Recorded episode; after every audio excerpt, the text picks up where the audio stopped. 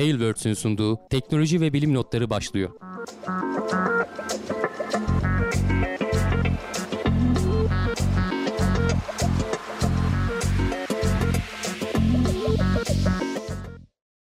Teknoloji ve bilim notlarına hoş geldiniz. Ben Hamdi Kellecioğlu. Karşımda Volkan Ekmen var. Her hafta olduğu gibi teknoloji ve bilim dünyasından gözümüze çarpan haberlerle karşınızdayız. Nasılsın Volkan? Teşekkürler abi. Çok iyiyim. Seni sormalı. Sen de iyisindir umarım. Ben de iyiyim. Keyfimiz yerinde. İdare edip gidiyoruz işte. Çalışıyoruz falan. Çalışma hayatı devam ediyorsun. İşe git, işe gel. Aynen. Pazartesi eğlencemiz teknoloji ve bilim notları. Bayramdaki araya biraz yapmıştık, alışmıştık. Şimdi tekrar yeniden yoğun çalışma temposuna geri dönmek. Vallahi bayramdan sonra direkt hızlı başladık biz ya. O hafta. Hayır, bir de şey oluyor. Bayram öncesinden itibaren sallamaya başlıyorsun, bayram sonrasında toplantıları, işleri, güçleri falan derken. Onlar da birikiyor. Yoğun bir çığ şeklinde bayram sonrası geri dönüş sağlıyor sana aslında. Hiçbir zaman bugünün işini yarına bırakmayacaksın, değil mi? Öyle ya, iş azaltmak lazım da valla benim çalıştığım sektörde genelde ben o güne yetişemediğim için yapabilecek bir şey yok yani, hep ertesi güne. Hep eksideyim zaten. Günü yakalamaya çalıştığım için sürekli artık bir şey yaptım ya, dedim tamam, bu işin ilerleyişi bu, anladığım kadarıyla dedim, ona göre çalışıyorum artık. Her gün düne dönerek yapacak bir şey yok. Olduğu kadar zaten. Bir duyurumuz var, ondan bahsedeyim ben istersen. VNGRS bizim sponsorlarımızdan, kendileri bir yazılım evi mi diyeyim artık, hani yapay zeka çözümleri veya yazılımlar üretiyorlar, bulut çözümleri var. Hemen yayın öncesi bana mesaj attı. Türkçe NLP kütüphanesini çıkarmışlar. NLP de doğal dil işleme, yapay zekacılar bilirler. Aslında hani bilgisayarların, bizim ne dedim şöyle aslında ekranda paylaşayım bir yandan, web siteleri de var. Bilgisayarların hani bir cümlede, Türkçe bir cümlede ne demek istediğimizi falan anlamalarına yarayan o tarz tool'ları sunan bir Python kütüphanesi hazırlamışlar. İngilizcesi falan var tabii bunun, hani çok ileri versiyonları. Türkçe'de de alternatifleri vardı gibi hatırlıyorum ben geçmiş dönemlerde. Bir tane daha katılmış oldu. Yazdığın cümleyi işte olumlu mu olumsuz mu anlamana yarıyor. İşte içindeki işte isimleri ayırıyor. Birbirleriyle ilişkili kelimeleri falan olabiliyor. Bunlar nerede işe yarıyor dersen, işte arama motorlarında mesela kelimeleri sen yazdığın zaman bunların arasındaki ilişkiler ya da işte başka bir yerde bir cümlenin içerisinde, bir tekstin içerisinde özet çıkaracaksan o özeti anlamana yarayan, yapay zekanın bunu algılayabilmesine yarayan şeylerden bir tanesi, aletlerden bir tanesi. NLP diye geçer. Dediğim gibi bu konunun uzmanları bilir. Daha ayrıntılı örneklerini falan da soru cevap bölümünde göstereyim. Hani başta böyle bir teaser yapmış olalım. Web sitesi de vnlp.io. Oraya da girip bakabilirler. Türkçe için en azından hani bu tarz bir kütüphane kazandırmışlar. Kendilerine de ekstra teşekkür ediyoruz bu yüzden. Güzel içerikmiş. Ne güzel. Şey mi? Demosu var değil mi? Demoya bakabiliyorlar. Evet. Orada onu sonra konuşuruz. Şimdi haberleri fazla geciktirmemek adına şey yapmıyorum. Tamam. Soru cevap bölümünde en son bittiğinde orada örnekleri falan kendin de yazabiliyorsun. Demo sitesi var. Bakarız. Bir cümleyi verdiğin zaman işte ne kadar pozitif bir cümle, işte mesela şey gibi cümleler, hani onu da ben kısaca söyleyeyim şimdi de, mesela işte yemek sepetinden geç geldi diyorsun mesela. Bu olumlu mu olumsuz mu? Bunu bilgisayarın anlayabileceği bir kütüphane. Bu işleri çok kolaylaştırıyor yani Türkçe'de. Güzelmiş. Pek çok kullanım alanında var. Dille ilgili herhangi bir şey yapıyorsan bu tarz kütüphaneleri kullanman gerekiyor.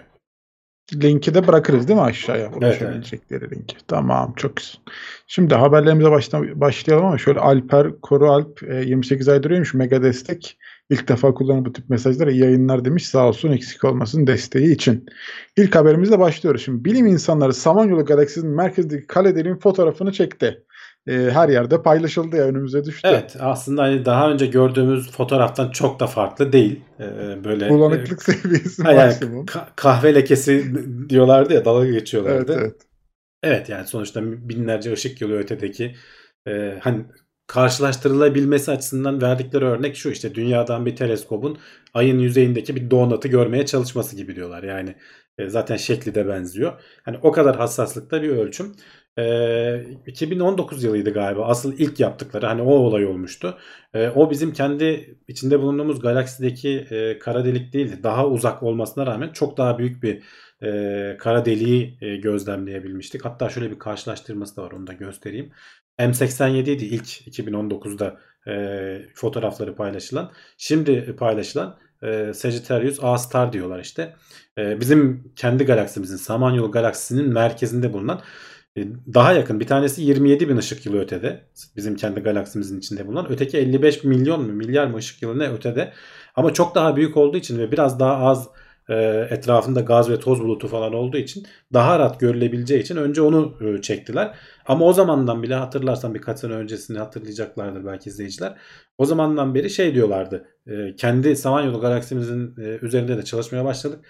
Bunu çekebilmen için şöyle bu boyut farkını da göstereyim de bir tanesi hakikaten devasa bir kara delik. Yaklaştıracak şimdi aynı uzaklığa geldiğinde nasıl görünebilirdi şeklinde böyle güzel bir perspektif çalışması yapmışlar.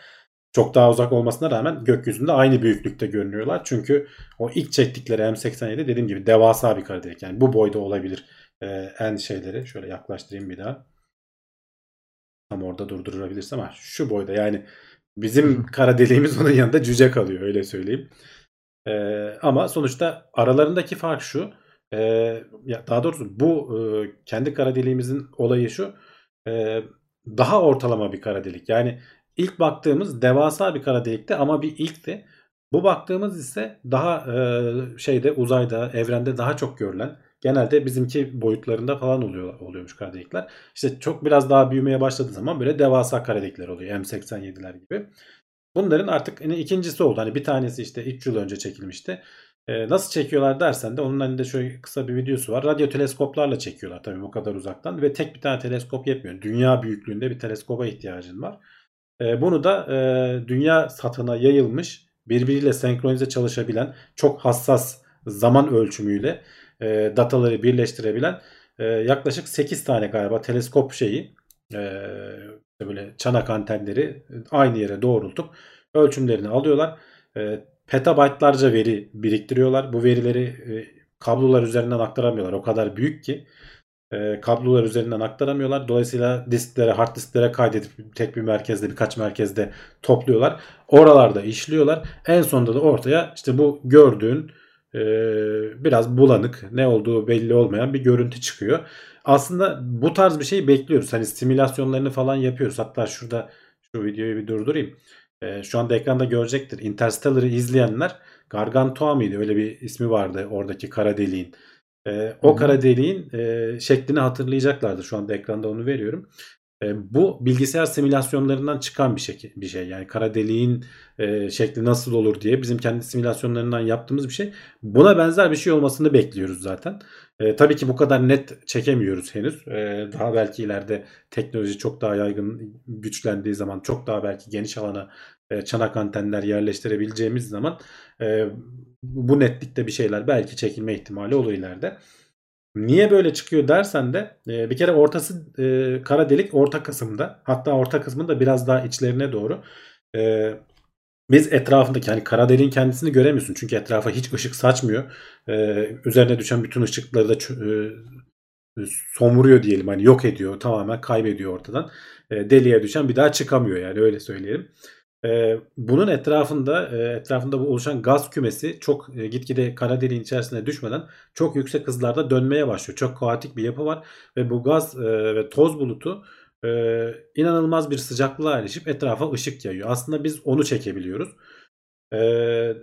Tam olarak kendisini göremiyoruz. Zaten hani fiziksel olarak da mümkün değil. Işık gelmesi lazım ki gözümüze görebilelim ama alet ışığı bile içine çeken bir şey olduğu için biz etrafına oluşturduğu etkileri görebiliyoruz. Etrafına oluşturduğu etkiler derken de zaten kara deliklerin hani olması gerektiğini tahmin edip gözlemlememiz aslında hep dolaylı etkilerden.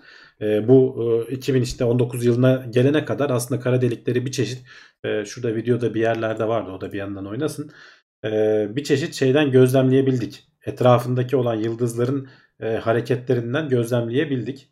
Böyle bulabilir miyim diye bakıyorum da kara deliğin o hareketlerini. Yani Samanyolu galaksisinin merkezinde etrafında yıldızlar var. Kara delik çok yüksek kütleli olduğu için yıldızların olması gereken şeye göre çok daha hızlı dönüşler sağlıyorlar. Böyle orada bir yerde karanlık bir noktanın etrafında yıldızların döndüğünü, çeşitli hareketler yaptığını görüyoruz.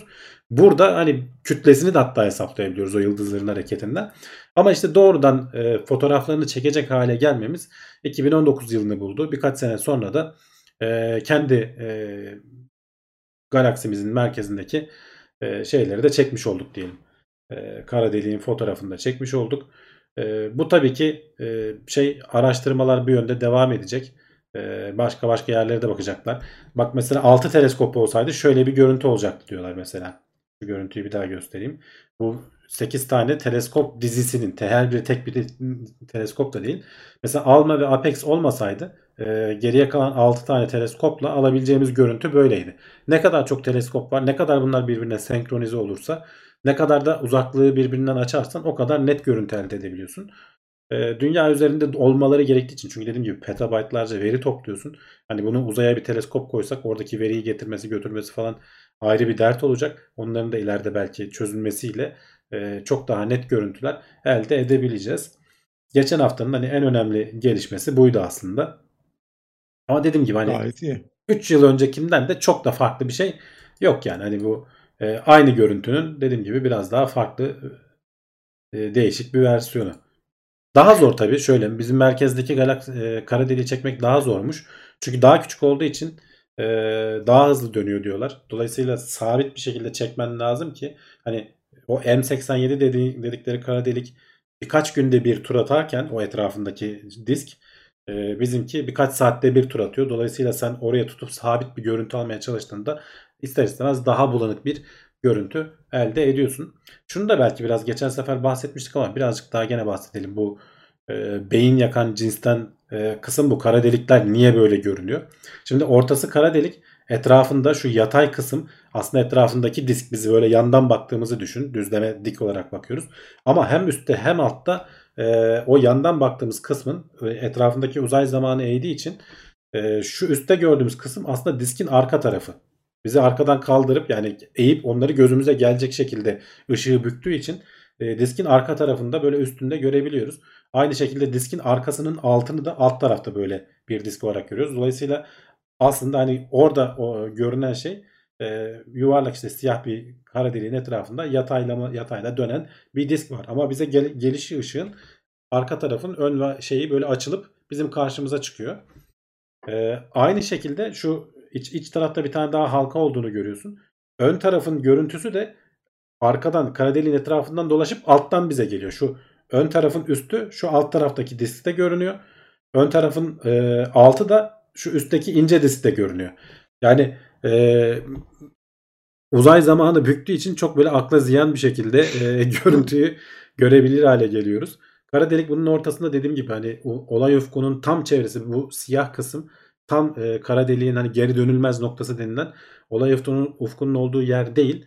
Onun 3 katı bir çapta şeyler dönebiliyormuş. Bu etrafında bulunan birikim malzemesi stabil bir yörüngede dönebiliyormuş. Yani kara deliğin 3 katı çapını düşün. Onun etrafını. Ama ışık 1,5 katı çapa kadar inebiliyor. Dolayısıyla biz kara delik de kendisi de büyüktüğü için yaklaşık kendi deliğin büyüklüğünün 2,6 katının sonrasını görebiliyoruz. Yani kara delik de bu görüntünün ortasında bir yerlerde aslında. Kendi çapının 2,6 katını siyah gösteriyor. Ondan sonrasını görebiliyoruz etrafındaki etkileri sebebiyle. Çok iyi. Kara delikler hakkındaki genel bilgilere de bir kez daha değinmiş olduk. O ön tarafa ışığı bükerek gelmesi, üstten görünüşünün farklı olması gibi gayet iyi. Dediğim gibi abi, ben 3 yıl önce çekilen fotoğrafla karşılaştırdığı zaman evet elle tutulur pek böyle gözde gördüğüm bir şey farklılık yok ama biri artık bizim Samanyolu galaksinin merkezindeki kara delik aslında. Baktığı evet. Zaman onu da gözlemlemiş olduk. Güzel detaylar. Umuyoruz ki yani teknoloji gelişir, o teleskopların sayısı artar. Çok daha net, çok daha güzel görüntüleri elde ederiz zamanla. Buraya demiş ki yine dataları uçakla mı taşımışlar demiş. Tabii. Geçenki fotoğrafları öyle taşımışlardı. Dataları öyle taşımışlardı. İki merkez var. Biri Avrupa'da, biri Amerika'da bu verileri işleyen. Dolayısıyla uçakla oralara taşıyorlar. Böyle elde koca çanta, hard disklerde bu veriler tek bir merkeze götürülüyor. İşte çok hassas yani pikosaniye seviyesine kadar indirilmiş zaman ölçerek bu verileri tutuyorsun ki çünkü senkron hani gelen dalga boyutunun tam doğru yerde doğru kayma etkisini tam hesaplayabilmen için o kadar hassasiyette olman gerekiyor. Yani dünyadan oturup da aydaki donatı görmeye çalıştığında işte o hassasiyete indirmen gerekiyor olayı. Can Serkan demiş ki yeni data yok diye biliyorum sanırım ama aynı data setinin analiziyle elde edilmiş demiş. Var mı öyle bir bilgi? Aynı data setinin analiziyle elde edilmiş olmayabilir. Çünkü sonuçta birinde birine odaklayarak bakıyorsun. Benim bildiğim kadarıyla. Birinde de başka bir yere odaklayarak bakıyorsun. O yüzden aradan 3 sene geçti. Yani hem de teleskop sayısı da arttı. Bir öncekine göre daha fazla teleskopla inceleyebilir hale geldik. Dolayısıyla aynı, belki yararlandıkları kısımlar olmuştur. Ama birebir aynı data setini tekrar işleyip şimdi de Samanyolu'nu görelim dememişlerdir diye tahmin ediyorum. Doğrudur. Dart demiş ki bir kara delik başka bir evren ak deliği olabilir. Zahiren çirkin görünen şeylerin ardında gayet güzel neticeler olabilir demiş. Ya evet, ondan sonra spekülasyona giriyor. Bilemiyoruz. Yani. Olabilir. Neden olmasın? İşte o solucan delikleri. Kara delikten girip de öteki taraftan çıkarsan evrende kısa yollar falan. Bunlar belki muhtemelen hiçbir zamanda çözemeyeceğimiz gizemler olarak kalmaya devam edebilir. Evet. Çok hani devasa şeyler, içine giren ışık bile kayboluyor işte. Yani sen düşersen, düşerken parçalara ayrılarak giriyorsun zaten. Evet, hani evet. O kadar çekim gücü yüksek oluyor ki senin ayağınla başın arasındaki çekim gücü devasa olduğundan seni ikiye bölüyor. Sonra o parçaları da ikiye bölüyor. Yani böyle spaghettification deyip uzatıp parçalanmana neden oluyor. Yani öyle içine tam de böyle barışçıl bir şekilde girelim kara deliğe diyebileceğim bir durumda söz konusu değil. Durumumuz yok değil mi? Tamam. İlla parçalanacağız yani günün sonunda. Öyle. Çünkü yani düşün, o kadar büyük çekim gücü var ki senin hani ayağınla başın arasında çok büyük fark oluyor. Vücudumuz dayanamaz diyorlar ona. Veya herhangi bir insan yapısı, bir malzeme. Evet. Okey demiş ki James Webb de bu teleskop grubuna dahil edilebilir mi? Edilemez muhtemelen. Aynı şeylere bakmıyorlardır. Aynı dalga boylarına bakmıyorlardır. James Webb infrared dalga boyuna bakarken bunlar bayağı şeye bakıyorlar. Radyo dalgaları seviyesinde daha bir şeylere bakıyorlar bildiğim kadarıyla. James Webb bununla hani farklı şeylere bakıyor. Kaldı ki datanın aktarılması falan da çok büyük problem. Yani olsaydı bile oradan datanın buraya aktarılması çok büyük zaman alırdı. Hüseyin demiş ki teoride ışık hızıyla dünyadan uzaklaşıp sonra da ışıktan daha hızlı bir şekilde dünyaya dönsek geçmişe seyahat etmiş olur muyuz? Işıktan daha fazla hareket edemediğin için yani teorisi de mantıklı değil yani. Evet. O yüzden bir şey diyemem. Pas diyoruz. Uzay genişlerken ileride kara delikler yeni galaksilere dönüşür mü? Şimdi uzay genişlerken lokal olarak genişlemiyor. Yani bizim çekim gücünün o genişleme gücünü yenebildiği yerlerde genişlemiyor. Uzayın hani daha geniş anlamda genişlemesi söz konusu. Daha büyük uzunluklarda genişlemesi söz konusu. Dolayısıyla kara delik büyümüyor. Yani kara deliğin büyümesinin tek bir yolu var. Daha fazla malzeme içine alarak kendi boyutunu büyütmesi. Yoksa uzayın genişlemesinden dolayı kara delik yapısını kaybetmiyor. Ama başka teoriler var. Hani kara deliğin ufak ufak sızdırdığı işte bu Hawking radyasyonu denilen yöntemlerle ve çok uzun sürede, çok uzun vadelerde kara deliklerin de yok olacağı gibisinden teoriler var. Henüz daha gözlemleyemesek de bu alanda teorik olarak yapılmış şeyler var. İddialar, teoriler var. Test edilmeyi bekliyorlar. Evet. Belli ki biz bu kara delikleri seviyoruz. Bayağı bir soru yağmuru da var ama haberleri de bitirmemiz lazım. Zaman kalırsa gene kulis bölümünde devam ederiz. Konuşuruz yani. Aynen. O arada Deniz Oktar gelmiş. 29 aydır üyeymiş. Mega destek. Selamlar. Çok teşekkürler. Deniz NLP Oktar kütüphanesi bizim VNGRS, evet. Hı-hı. Oranın sahibi bizim de aynı zamanda izleyicimiz. Teşekkür ediyoruz tekrardan desteği için. Ares'te bir 50 liralık destekte bulunmuş. Ona da çok teşekkür ederiz desteği için. Sıradaki haber. Insight Mars'taki şimdiye kadar ölçülen en büyük depremi ölçtü. Bayağı da şiddetli. Yani dünya ölçeğine göre çok değil. 5 şiddetinde bir deprem ölçmüş. Ama Mars'ta işte şu an kaç senedir orada? 2018'den beri orada. 1313 deprem ölçmüş. Onlar arasında en şiddetli olanı. Kaldı ki hatırlayacaktır izleyiciler. Şey diyorduk artık hani enerjisi yetmiyor. Dolayısıyla bazı şeyleri kapatıyor. Bazen ölçüm yapıyor, bazen yapamıyor falan. Gene iyi yakalamış yani. 5 büyüklüğünde bir deprem. Artık bu kış hani hatta konuştuklarımızda hatırlarsan bu kış şey diyorlardı. uykuya yatacak. Sonra uyanacak mı uyanmayacak mı bilmiyoruz. Hani bahara Allah kerim modunda yaklaşıyor şeyler. Ne denir? Teknisyenler diyelim. Bilim insanları ya da. Ama sonuçta Mars'ın dünya gibi aktif bir şeyi yok. Tektonik hareketi yok. Ya da öyle olduğunu düşünüyoruz. Hani daha elimizde ölçümler işte yeni böyle gönderdiğimiz araçlarla oluyor ama dünyanın içerisindeki gibi hareketli bir yapısı yok. Ama gene de deprem oluşturabiliyor. Kuzey yarımküresi ile Güney yarımküresi arasında da ciddi farklar var. Gene de sürekli depremler olabiliyor. Gerçi dünyadakine göre çok daha sessiz dediğim gibi. Bizde bir günde 300 deprem olan yerler varmış Hawaii'de falan. Hani küçük küçük depremler ama adamlar sürekli hareket halindeler demek ki. Özellikle de bu oradaki yanardağlar patlamadan önce falan çok ciddi şeyler oluyor. Insight'ta işte bu çok gönderdiği hassas şeyle büyük deprem bekliyorduk diyorlar. Çünkü bu Insight'ın asıl olayı aslında hani sadece depremleri ölçmek değil. O depremlerin Mars'ın içinden geçip gelirken yaptıkları yansımalarla Mars'ın içini tespit etmek. Hani bir çeşit aslında ultrasonunu çekiyorsun. Hani nasıl anne karnında bebeğin şeyini gözlemleyebiliyorsun. Çeşitli ölçümler yapabiliyorsun. Aynısını aslında Mars'ta depremlerden elde etmeye çalışıyoruz. Son derece dolaylı bir veri olmasına rağmen yapabileceğimiz en iyi şey o. Yani sonuçta delik delip de içinden ekstra bir uçtan bir uca gidip de örnek alamıyorsun. Koca gezegenden bahsediyoruz ki dünyaya da yapamıyoruz zaten. Mars'ı da bu şekilde kendi oluşturduğu depremlerden ölçerek bir şeyler elde etmeye çalışıyoruz. İşte iyi haber bu. Yani bekledikleri büyük depremin ölçümünü alabilmişler. Bunun üzerine bir sürü çalışmalar falan yapılacak. Kötü haber az önce biraz bahsettim. Hani bu kıştan sonra artık tekrar canlanamayabilir diyorlar. Önümüzde işte Mars kışına denk geliyormuş. Evet. Zor bir süreç. Şeyleri hatırlarsan işte o panellerin üzerinde bir sürü Mars tozu birikmişti. Böyle titrettiler olmadı. Şey yaptılar. Kum döktüler. Oradan kenardan itekleriz mi acaba falan dediler. Olmadı. Hatta biz de konuşuyorduk ya bu bir silecek falan gönderseler falan olmaz mı diye. Onun da o sorulara da bir cevap vermiş. Elektrostatik olduğu için çok yapışkan bir şey var. Ne denir? Kum var. Silecekle falan ve dünyadaki gibi erozyona uğramadığı için de çok sert.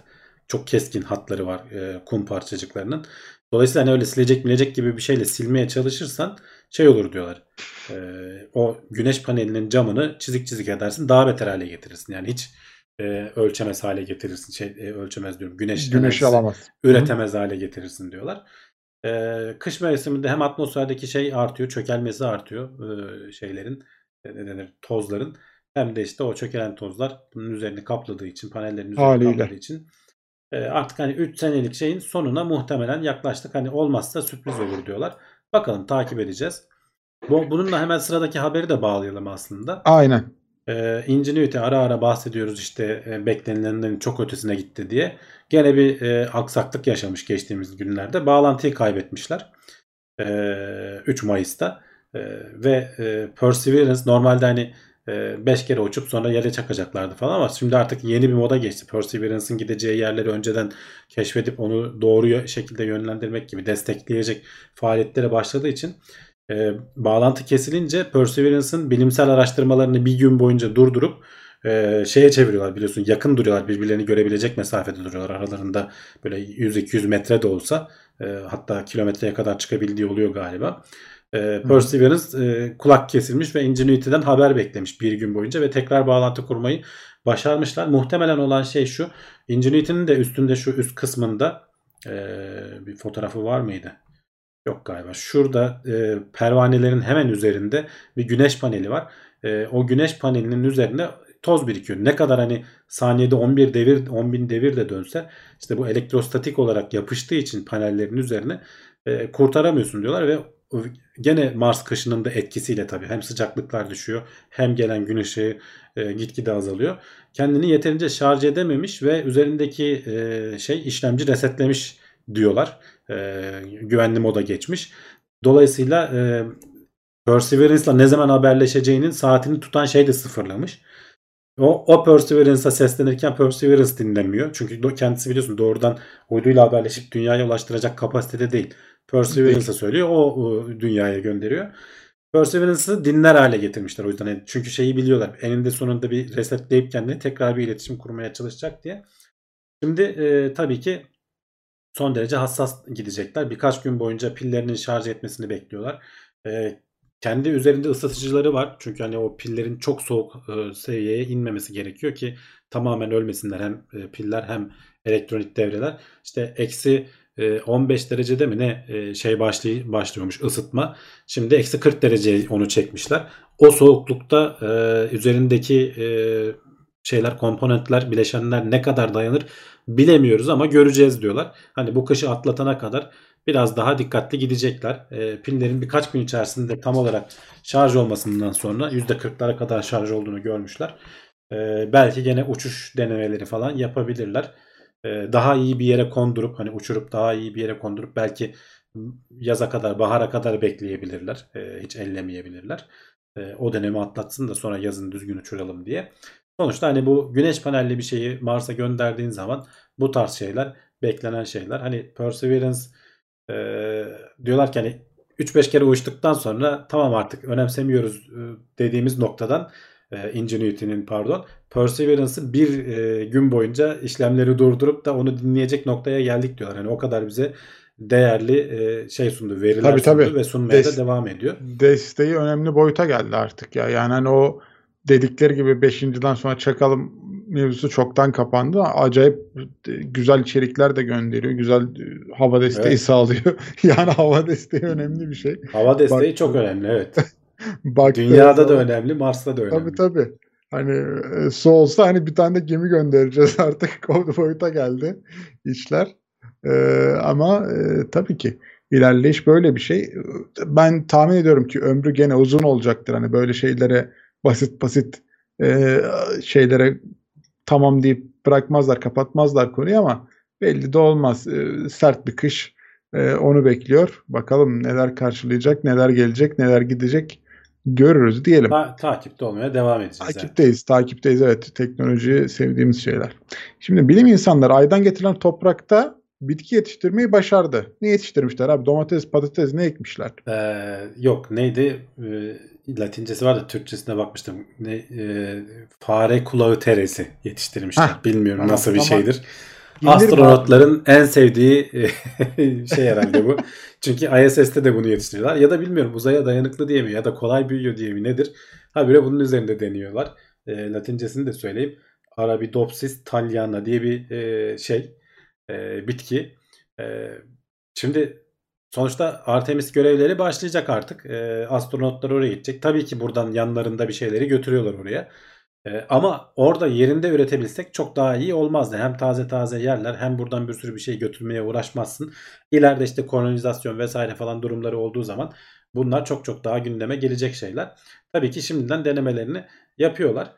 ISS'te işte yetiştirmeye çalışıyorlar ama ay toprağı biliyorsun dünyadaki gibi değil.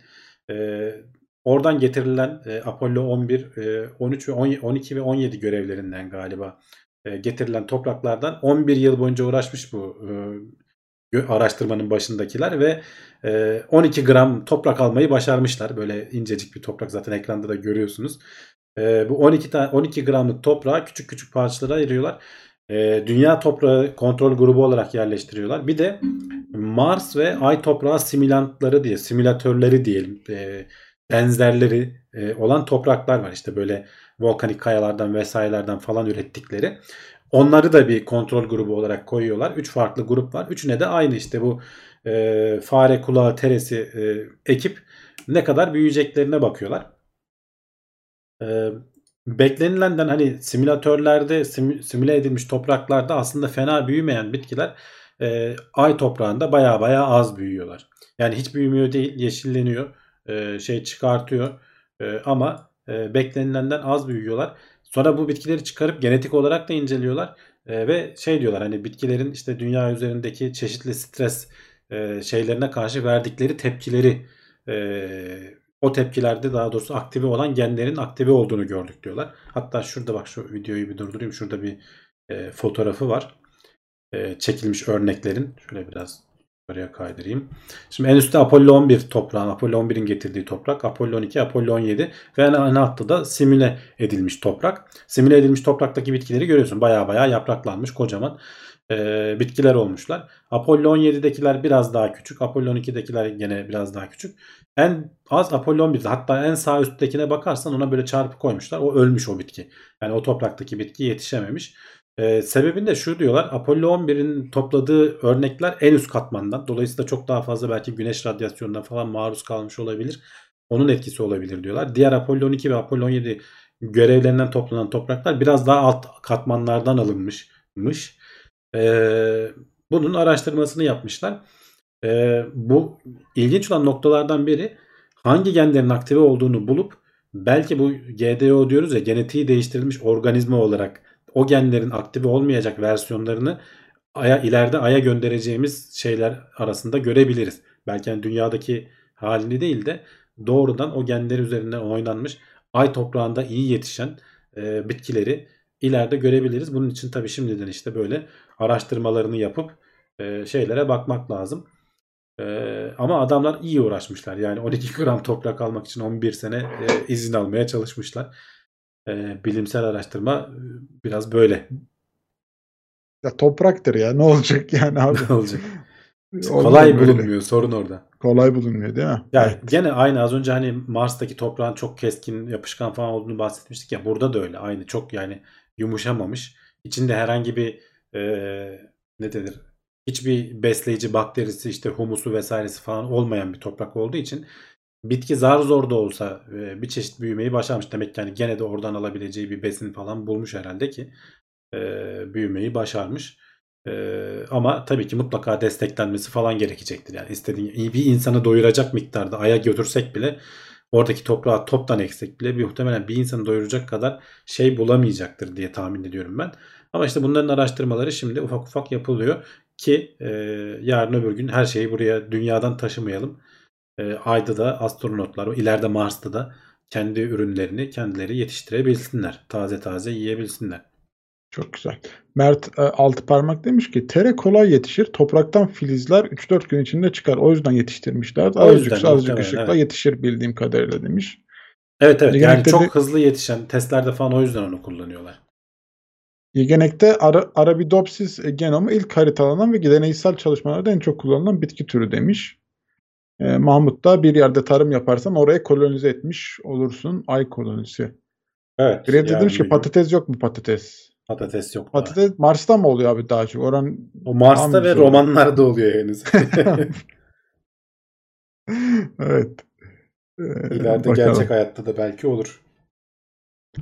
Mahmut Altın demiş ki mikroorganizma acaba mineral açısından nasıl bir toprak diye sormuş. Ay toprağı için.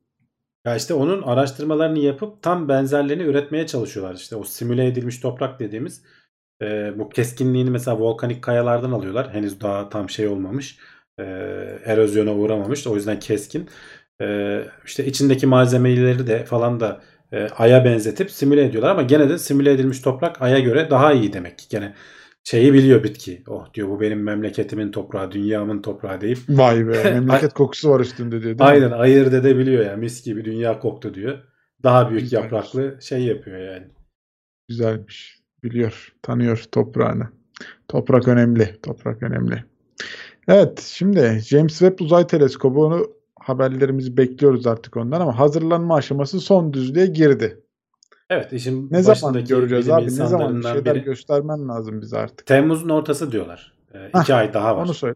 Temmuz'un ortası net tarih verilmemiş ama Temmuz'un ortasına zaten hani 2 ay süremiz kaldı dediler ama hani artık son düzlük yapabilecek yani yaklaşık 1000 tane falan test etmeleri gereken şeyin 800'ünü etmişler. Son 200'deler.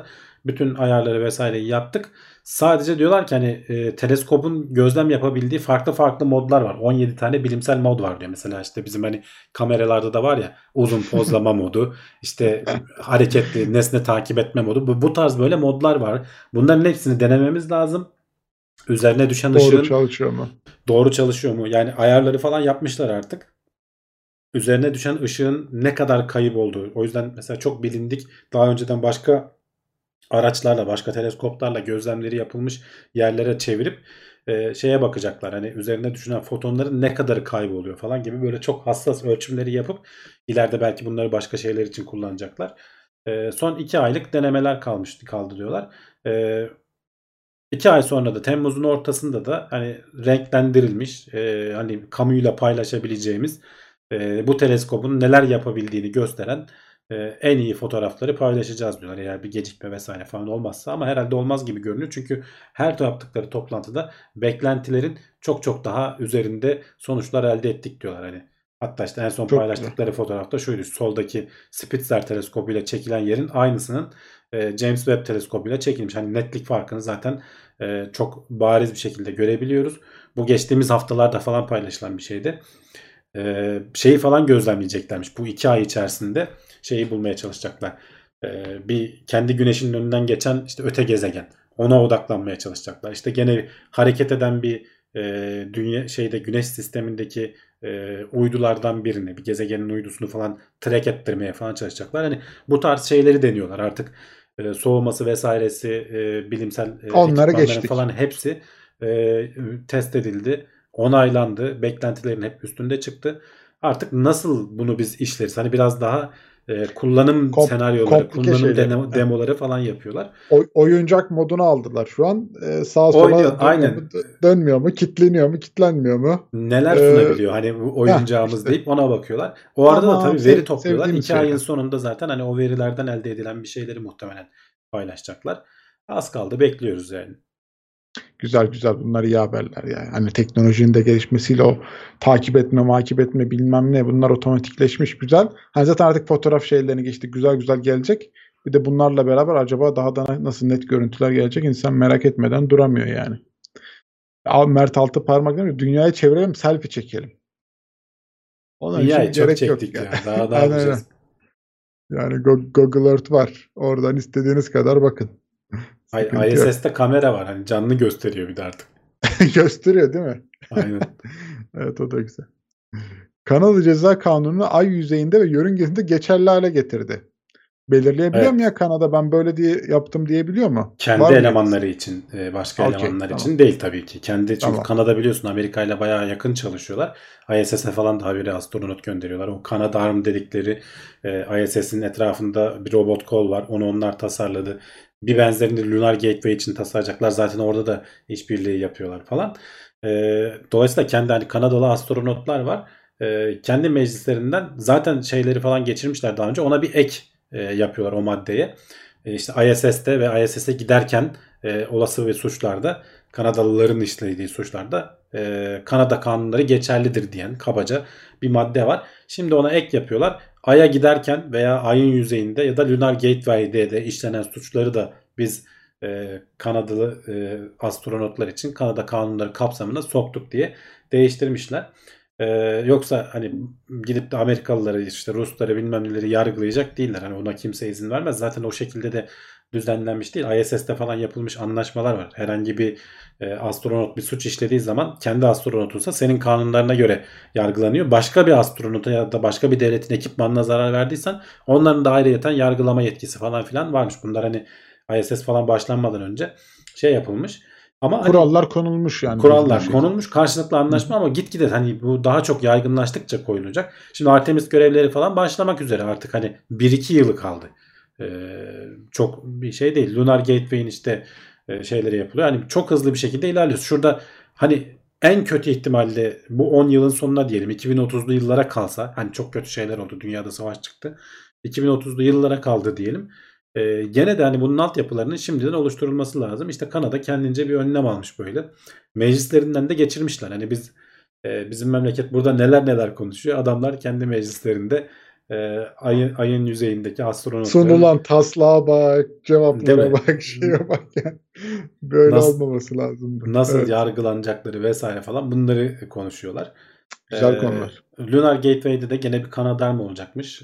Onun da anlaşmasını falan yapmışlar. Canadarm 3 diyorlar. Gene bir robot kol. Otomatik hareket edebiliyor. Bunun bağlanabildiği yerler var şöyle. Yüzeyde, ISS'te de aynı şekilde. Bu ucu gidiyor, başka bir yüzeye bağlanıyor. Dolayısıyla ISS'in falan istediğin farklı yerlerine bu kolu gönderip kullanabiliyorsun. Hatta bunda yanlış bilmiyorsam otonom falan yapıyor. Eskiden işte uzay mekiği falan yaklaşacağı zaman falan onu tutup böyle yaklaştırıyordu. Uzay mekiği olmayabilir o, belki biraz büyüktür de başka bu tarz böyle ISS'e gelen kargo görevlerini yakalayıp ikmal birleştirme falan görevlerini de yapmıştı geçmişte. Kanada fena değil yani bu olaylarda. Bakalım yani ay yüzeyinde de Kanadalı şeylere, astronotlara kaçış yok kanundan diyelim. Yani bir şeylerin zaten kanun çerçevesinde ilerlemesi lazım. Hani bu istediğin kadar medeni seviyeye ulaşmış ol, istediğin kadar iyi geçiniyor ol ama bazı kuralların önceden konulup sözleşmenin ona göre yapılması, kanunların, kuralların ona göre baştan belirlenmesi lazım. İnsanlık halleridir bunlar. Her şey olabilir yani. Oradaki durumu bilemiyorsun, neler istediğini. Yani şey oldu mesela, geçenlerde biz gündemlerde konuşmuşuzdur mutlaka. Amerikalı bir astronotun karısı dünyada suç duyurusunda bulundu. Araları bozuk muymuş neymiş? Benim işte hesaplarıma, kadından ISS'te ikisi de kadın bu arada eşlerden. Kadın ISS'te, öteki eşi de dünyada. Bu benim işte banka hesabımıza erişti, paraları kaçırdı falan gibi suç duyurusunda bulundu. Sonra astronot dünyaya gelince yargılandı bilmem ne falan. Hani ISS'te işlenmiş suç diye hatta ilk örneklerinden biri falan filan gibi konuştuğumuzu hatırlıyorum. Yani böyle şeyler olabiliyor insanın olduğu her yerde. Sonra suçsuz bulundu bu arada o astronot. Hani hakkında hatta eşinin hakkında suç duyurusunda bulundular sonra, işte asılsız ihbarda bulunmaktan falan. Onu da özetlemiş olalım. İnsanın olduğu yerde hukuk kuralları, kanunlar falan gerekiyor yani. Evet, olması kesinlikle lazım. Kanada güzel bir adım atmış. Devamı da gelecektir. Çünkü artık bu işler inanılmaz hızlandı yani. Hani uzaya normal turist göndereceğimiz boyuttayız artık şu an. Evet. Onların bile artık belli kurallar, bilmem neler çerçevesinde olması lazım. Yani bunlar bir gün çıkıp da uzay mekiğinde kavga ettikleri zaman, oraya bir zarar verdikleri zaman, bu yani yörüngeye bir zarar vermek zaten başlı başına sakıncalı bir durum. Bu durumlarda neler yapılacak, kim suçludur, kim değildir, kim yargılayacak, nasıl kararlar alınacak, baştan belirlenmesi lazım. Bunları konuşuyor olmamız lazım zaten hani bizim de kendi gündemlerimizde ama her yerde de durum beraber gitmiyor haliyle. Evet. Bakalım başka neler var. Evet, okey. Haberlere devam ediyoruz o zaman. Şimdi kediler arkadaşların isimlerini tanıyabiliyor. Kendi isimlerini tanıdıklarını biliyoruz zaten, değil mi abi? Bir de arkadaşların isimlerini mi tanıyabiliyor? Evet, yani genelde köpekler hani daha sosyal canlılar olarak falan algılanır. Hani köpekler işte, gerçi çok daha fazla kelime tanımlayabiliyorlar. Hatta bazıları böyle yüzler seviyesine ulaşan köpek cinsleri var.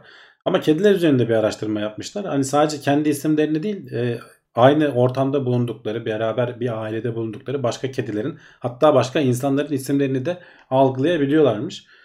Bunu nasıl yapmışlar dersen, iki grup kedi bulmuşlar. Bir tanesi işte böyle ailelerde yaşayan kediler. Bir tanesi de bu Japonya'da kedi kafeler var. Orada böyle kedileri falan gidip sevebiliyorsun.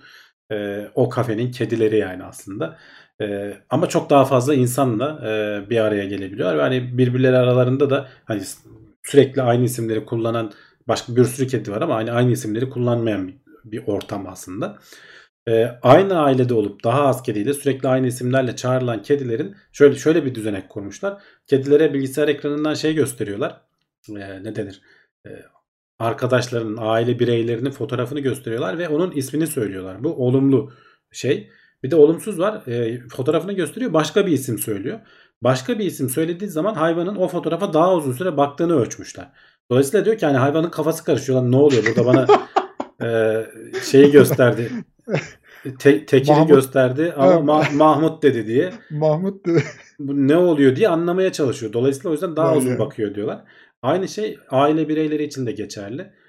Gene kediler sadece diğer kedileri değil.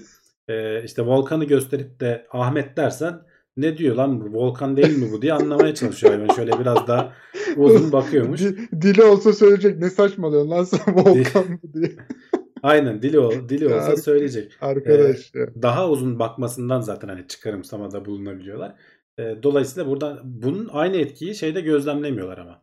İşte bu kedi kafelerdeki kedilerde onlar aynı miktarda bakıyorlar. Hani isimlerini falan bilmedikleri için, ayrıştırıcı gelmediği için ve sürekli herkes aynı isim takmış onlara. Tabii her gelen kimisi kızım diye sevmiş, kimisi oğlum diye sevmiş, onu da bilmeden. Kimi Pamuk demiş. Kimi Pamuk demiş, kimi Tekir demiş, geçmiş. Hayvanda, kediye de yazık, cinsiyet bozukluğu yaşayacak hayvanda. Hiç bu açıdan bakmıyoruz. Hayvanda sevgimi alırım, gerisine karışmam diyor onlar da. Neyse, ama kediler işte de çok stabil şey olduğu zaman tanınabiliyorlar yani, tanıyabiliyorlarmış aile fertlerini, isimlerini biliyorlar yani. Güzel. Yani deneyin yapılma şekli de güzel. Ya valla bak ben bir şey söyleyeyim, böyle deneyler yani diyorsun ki ya bunu nasıl ölçeceksin? Adam öyle bir yol söylüyor ki sana. Ya harbiden ya bu mantıklı geliyor. O anda hayvanın tepkisi de güzel oluyor yani baktığın zaman. İyiymiş. Tamam, kediler o zaman biz de artık buna göre davranırız. Yani isimlerini doğru söyleyeceğiz. Arkadaşın ismini söylediğimiz zaman da buna tepki verdiğinde artık bileceğiz. Evet. Yani işte ailenizde, eğer evinizde kedi besliyorsanız Hı-hı. hani bilin ki algılayabiliyorlar. Ama tabii sonuçta bu bir araştırma. Başka araştırmalarla da desteklenmesi lazım her zaman, o dediğimiz gibi. Evet. %100 doğru olarak kabul edip hemen ilerlemeyin yani.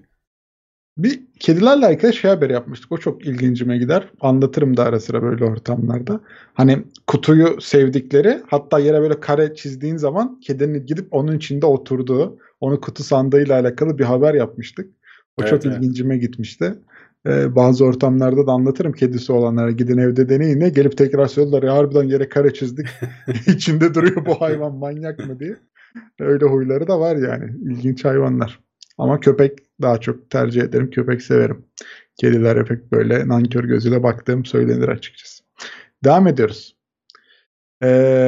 Gençler annelerinin seslerine çocukluktaki gibi tepki vermiyor. Hatta yani onları böyle artık biz noise cancelling gibi ya bir git anne yani diye diyorsun.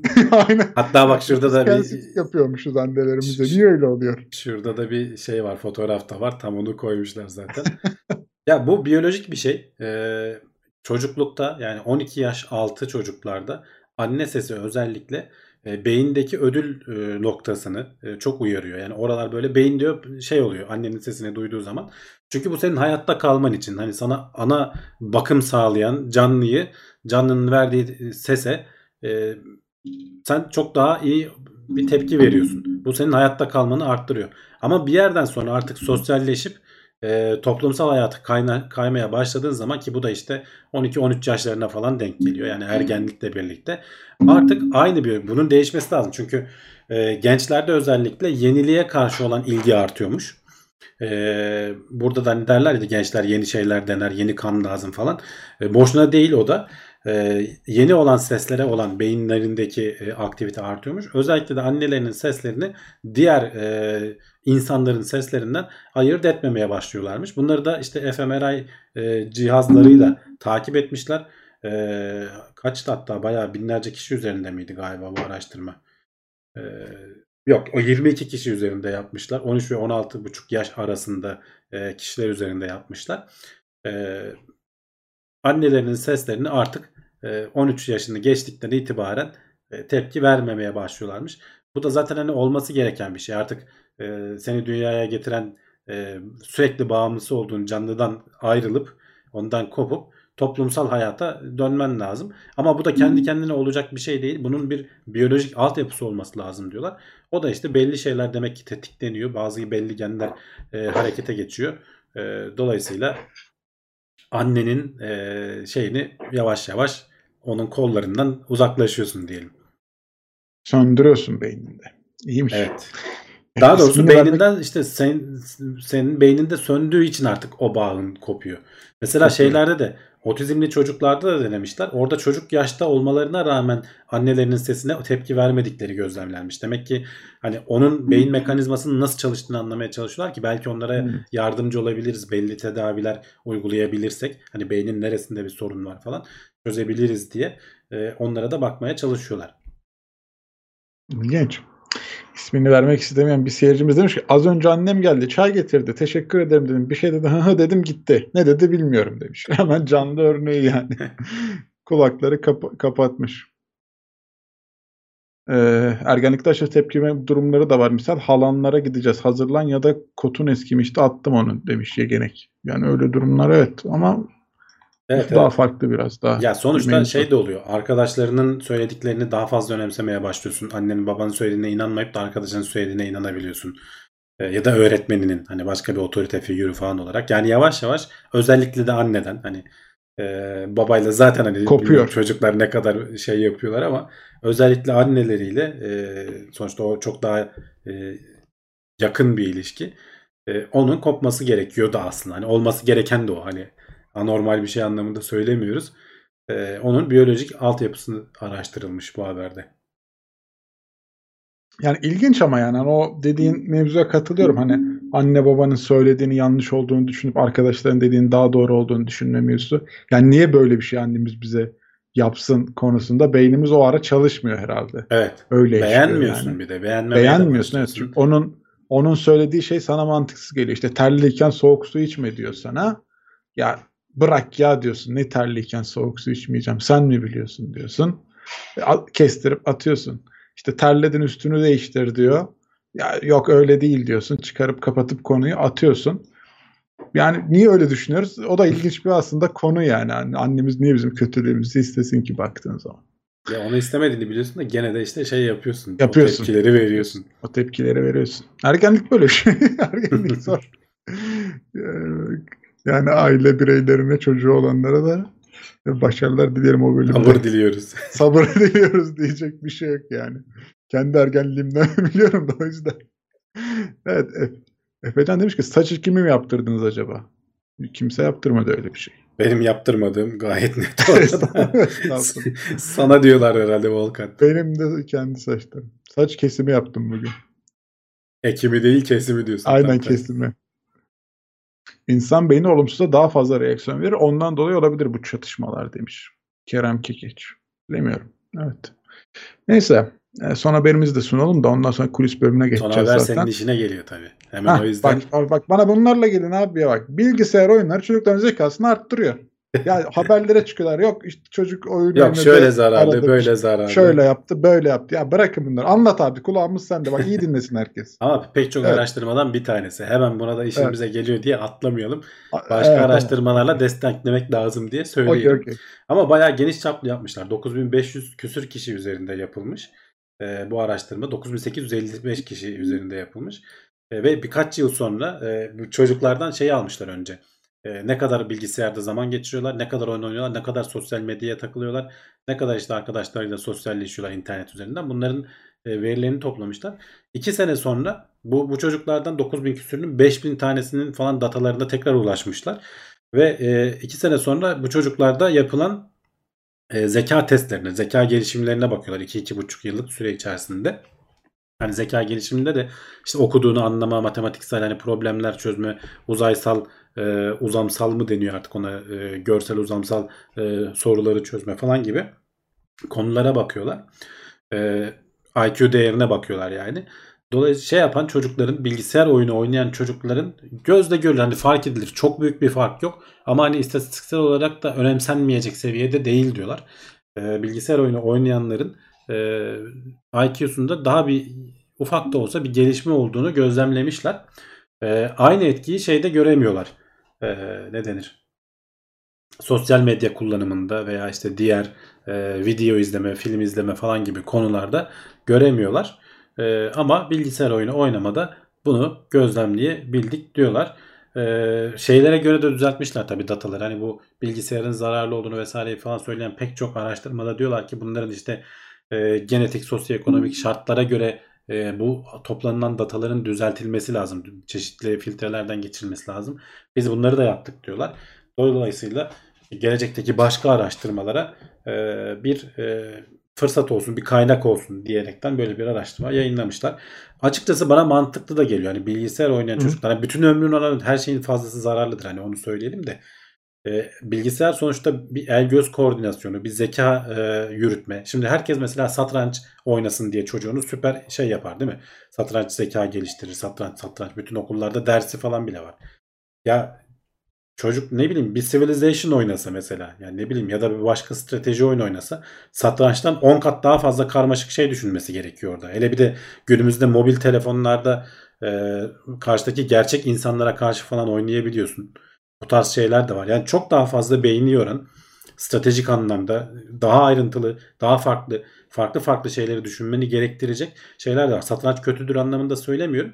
Satranç da yani çok iyi bir şey. Ama hani geçmiş yüzyılların hani o zamanlar bilgisayar olmadığı için en iyi olan şey. Şimdi belki en iyi olmayabilir. O gözle de bakmak lazım. Ama işte onu düşünemiyorlar. Hani bilgisayar, belki adam Civilization oynayacak, orada stratejinin dibine vuracak. Satrançtakinin 10 katı daha karmaşık şeyleri düşünmek zorundasın yani.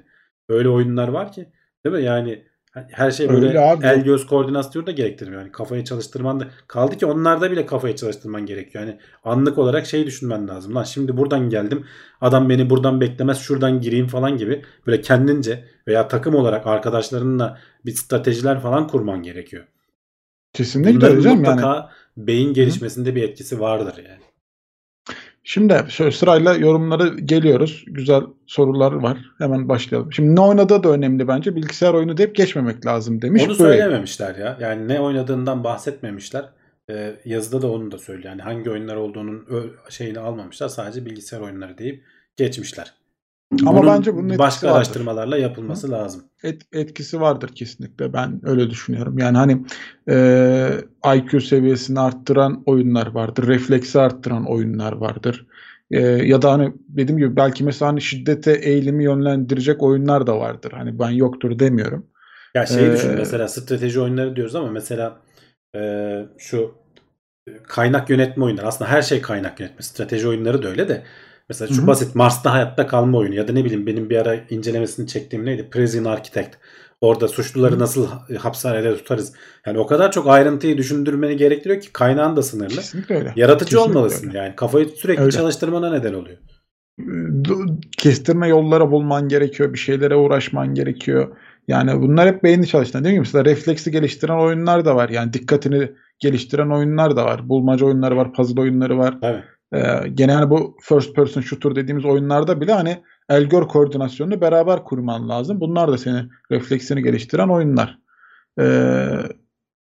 Yasin demiş ki çocukların yaşı ilerledikçe IQ değeri yükselebilir ama dolayısıyla normal artış olanlarından farkına bakılması gerekiyor. Bu makalede en büyük yönetilen, en büyük eleştiri buydu demiş.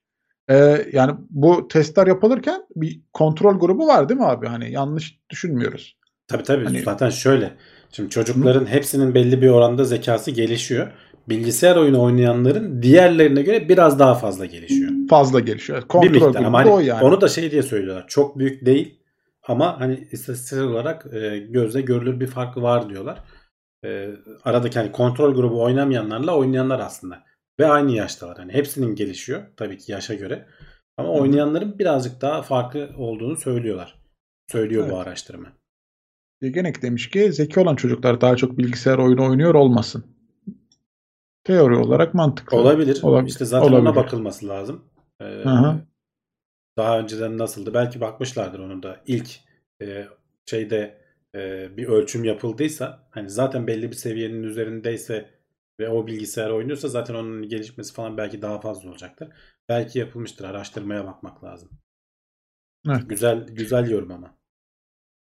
Ya şimdi mesela hani bilgisayar oyunları diyoruz ama mesela şu an bowling oynayan bir çocuk ya da ne bileyim bilardo oynayan bir çocuğu ele aldığımız zaman bunlar da oyun ama bunlar da hani bir el göz koordinasyonu gerektiren, bir gerektiği zaman strateji gerektiren oyunlar yani hani mesela o yüzden hani oyun mantığında seni eğlendiren, zaman geçirtiren bir şey.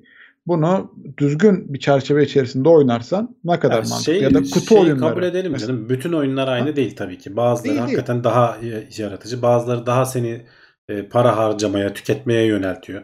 Bazıları hakikaten belki kötü de etkiliyor olabilir bazı oyunlar. Etkileyenler vardır. Kesinlikle vardır. Canım. Yani hani ya şey var mesela hani oyunun içinde işkence mekanizması var bazı oyunlarda. Hani bir kurbanını yakalıyorsun, ona işkence ediyorsun. Yani bu şimdi mekanizma evet. Psikopat yetiştirmeyi. Hani kötü etkileyebilir. Hani baktığında bu oyunlaştırmış. İşte sen koşan ve senden kaçan insanlar, onları yakala. Ya da mesela hani baktığı zaman zombileri öldürdüğün bir mekanizmalı bir oyun var mesela. Yani toplu katliam yapıyorsun aslında. Zombi de olsa karşındaki insan. Hani sana belki evet bir zarar vermeye çalışıyor ama seni buna teşvik ediyor. Hani bu açıdan değerlendirirsen evet yani kötü yanları var mı? Zombi de olsa bir insan ilginç bir yorum oldu. Bilmiyorum zombi de bir insan mıdır arkadaşlar? Bunu birazdan konuşalım. Soru cevap bölümünde tartışacağız. Sıkıntı yok yani. Ama hani ya baktığın zaman hani toplu katliam benim gözümde hani şimdi yaptığın zaman yapabiliyorsun yani. Hayvanları öldürebildiğin hatta oyunlar. Hatta Amerika'nın bir uçak şeyi vardı, zombileri yukarıdan vuruyordun. Neydi o? O doğrudur. Abi hatırlayamadım. Sürekli tek şey gelişiyor. Tam böyle hakikaten evet. O zombiler şeyle çevir. Gerçek hayatta işte Afganistan'la, Taliban'la bilmem neyle çevir. Onun karşılığı oluyor aslında neredeyse yani. Evet. Baktığın zaman öyle. Evet. Bu arada mesela tabii ki yani bu araştırmanın konusu değil ama ondan onlar da söylemişler. Biz işin fiziksel boyutuna, fiziksel gelişimine bakmadık. Yani çocuk akşama kadar oturup oyun oynuyorsa sağlıksız olur yani. Fiziksel olarak vücudu düzgün gelişmez. Dışarıda da koşturması lazım. Gözü bozulur, bilmem ne olur yani. Ama hani belli bir seviyede de oynuyorsa onun da bir faydası var gibi görünüyor. Yani. Okey. Yani daha üstüne çok konuşulur, çok yorum yapılır ama en azından şöyle haberlerimizi bitirmiş, kulis bölümünde geçmiş olalım. O arada hemen hızlıca hatırlatmalarımızı bir tekrar edelim. Şimdi buraya kadar izlediyseniz ne ala, aşağıdan bir beğen tuşuna basın. Hala kanala abone olmayanlar var mı bilmiyorum orada ama bir abone ol tuşumuz var. Ona da bassınlar. Ne güzel yayınlarımızdan haberleri olur. Biz sadece bu değil. Burada teknoloji bilim notları var. İşte haftalık gündem değerlendirmesi var. Haftalık oyun değerlendirmesi var. İncelemeler var. Bilmem neler var. Hatırlatmış olalım. Onları da izledik. Biz beğendik. Onu da yaptık. Biraz da maddi destekte bulunmak istiyoruz. YouTube özelinde aşağıda katıl tuşundan katılarak aylık abonelik destekleri, süper chat, süper sticker gibi özelliklerle işte böyle tek seferlik desteklerde maddi olarak bulunabiliyorsunuz. Twitch'te de yayınlar devam ediyor. Orada da Tekno Seyir adıyla gene bulup işte Prime abonelikler, normal abonelikler gibi orada da destekte bulunabiliyorsunuz. Benim de bir Twitch kanalım var. Ondan da bahsedeyim. Ziseknet adıyla ona da ulaşabilir. Oradan da bana abone olabilir. Maddi bir destekte bulunabilirsiniz diye hatırlatmış olalım. Çok sağ olun. Şimdi araya bir sponsor videosu tekrar giriyor. Ardından kulis bölümü, soru cevap, eğlence, buradayız, devam. Zombi de olsa insan insandır başlıklı bölümümüzle devam ediyoruz. Evet, devam ediyoruz. Evet, zombiler ama yani ne bileyim abi, o geldi şimdi aklıma da. Yani... Bilmiyorum, insan statüsünü de koymak lazım. Çok ilginç bir şey vardı ya. Neydi, dur bakayım. True Blood diye bir dizi vardı. Orada vampirler mesela. Vampir de olsa insan insandır diye. Tamam. Şey yapıyorlardı. Hatta bu African American derler ya mesela, orada böyle zencileri şey yapmamak için, aşağılamamak için. Zenci demiyor adamlar. Afro American diyor. Bunlar da şey koyuyorlardı. Vampo American. Yani öyle vampir demiyorsun, aşağılamıyorsun. Vampo American falan diyorsun. Ya, ilginç bir yani, abuk sabuk. İnsanların kanına emmemiz bizim sorunumuz değil diyor yani. İşte, adam şeyden söylüyor. Dolayı ortaya çıkıyorlardı. Hani konusunu da söylemiş olayım. Artık şey, yapay kan üretebiliyor bir Japon firması. İsmi de True Blood. Zaten hani dizinin ismi de o. İnsan kanı emmek yerine o yapay kanla isteklerini giderebiliyor. Tabii ki hala insan kanı daha değerli. Onu da işte içmeye isteyen vampirler var ama toplumun arasına karışmak istiyorlar. Hani biz artık normal şey içebiliyoruz falan diye. True Blood'ı içebiliyoruz. Gerçek insanlara ihtiyacımız kalmadı diye ortaya çıkıyorlar. Hani gizlenmekten vazgeçiyorlar. Oradaki o senin dediğin şey onu hatırlattı bir ara. Hani vampir de olsa insan insandır. Tabii canım, bizim de haklarımız yani... var diye. Belki hani o zombi geliyor hani şey diyecek, abi Allah için beni tedavi edin, aranızı alın diyecek yani. Öyle demiyorlar ki, öyle deseler kapımız açık, alet geliyor, kendini kaybetmiş, ısırıp koparacağım diye geliyor, yoksa niye öldürüyor adam? Dinlemedik ki derdini. Geleni kafasına baltayla vuruyor. Yok makineli tüfekle adamı uzaktan tarıyor. Daha lafını bitirmemiş. Yani şimdi bu açıdan da bak abi, zombi açısından da bakalım olaya yani. Tek pencereden bakalım. Bu sorudan şeye kayacağım ben.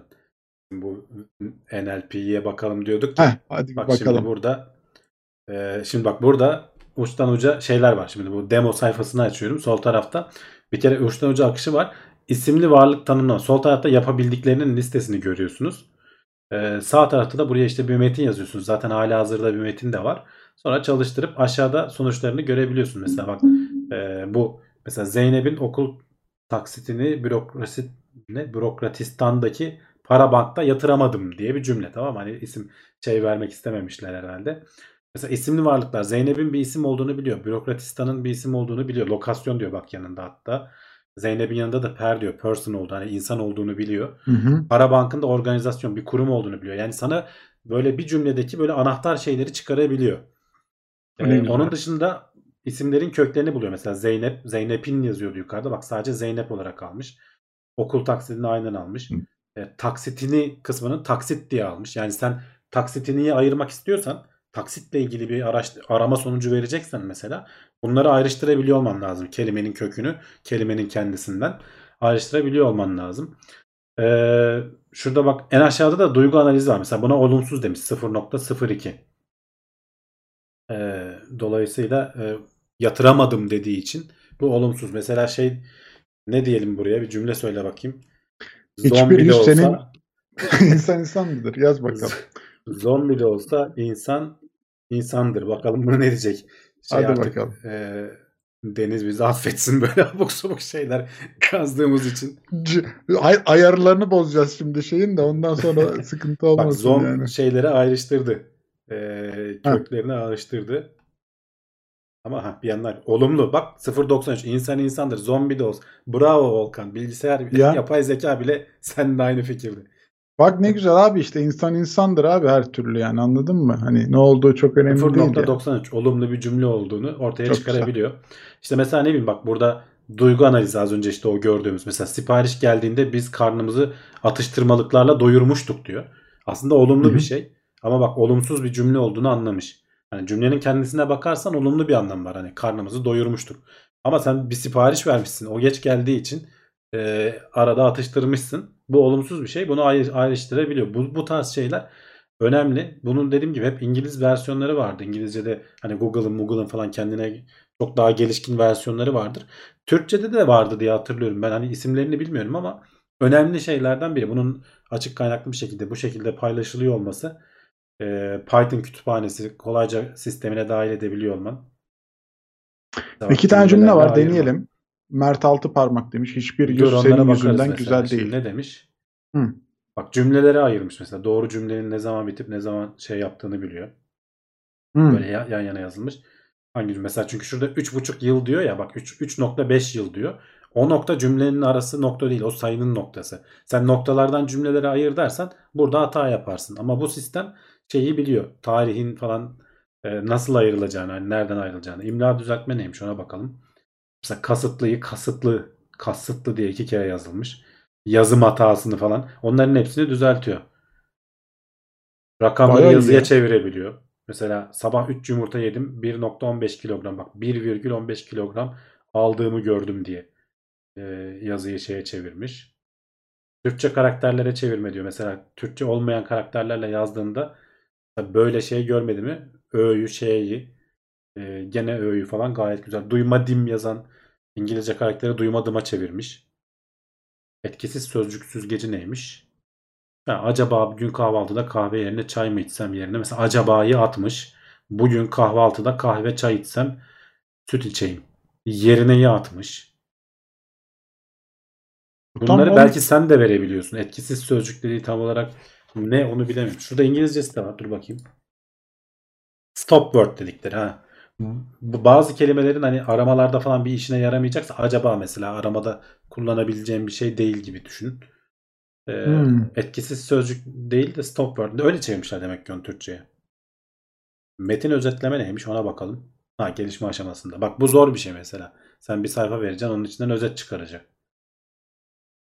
Ya böyle bir şey. Bu konularla meraklı olanlar. Vallahi bir kütüphane yani. Deneyelim. Duygu analizi. Mutsuz olduğumu söyleyemem. Yazamadım. Bak zor şeylerden biri. Olumsuz dedi. Sen önce metin düzeltmede yaz sonra oraya yaz abi. Düzelttim ya dur. Düzelttim. Onu düzeltmiştir canım. 0.42 yani ortaya yakın olumsuz oldu. Mutsuz olduğumu söylemem mi dedim? Dur söyleyemem. Yazamadık. Söylemem dersen olumsuz olur. Söyleyemem dersen daha olumsuz oldu. Çok iyi. Var mı? Dur bakayım başka yanıltabileceğimiz. Zemberek var demişler. Evet gene bu NLP araçlarından bir zemberek uzun zamandır duymuştum. Başkaları da var benim bildiğim bu konuları şey yapan. Mevlana'nın sözlerinden yazın demiş. Ya olduğun gibi görün ya göründüğün gibi ol desek de diyelim mi? Diyelim ya. Buna olumlu der ya. Demo değil mi abi? İstediğimiz gibi kullanabiliriz. Sıkıntı yok. Bu olumludur herhalde. Bu da olumsuz.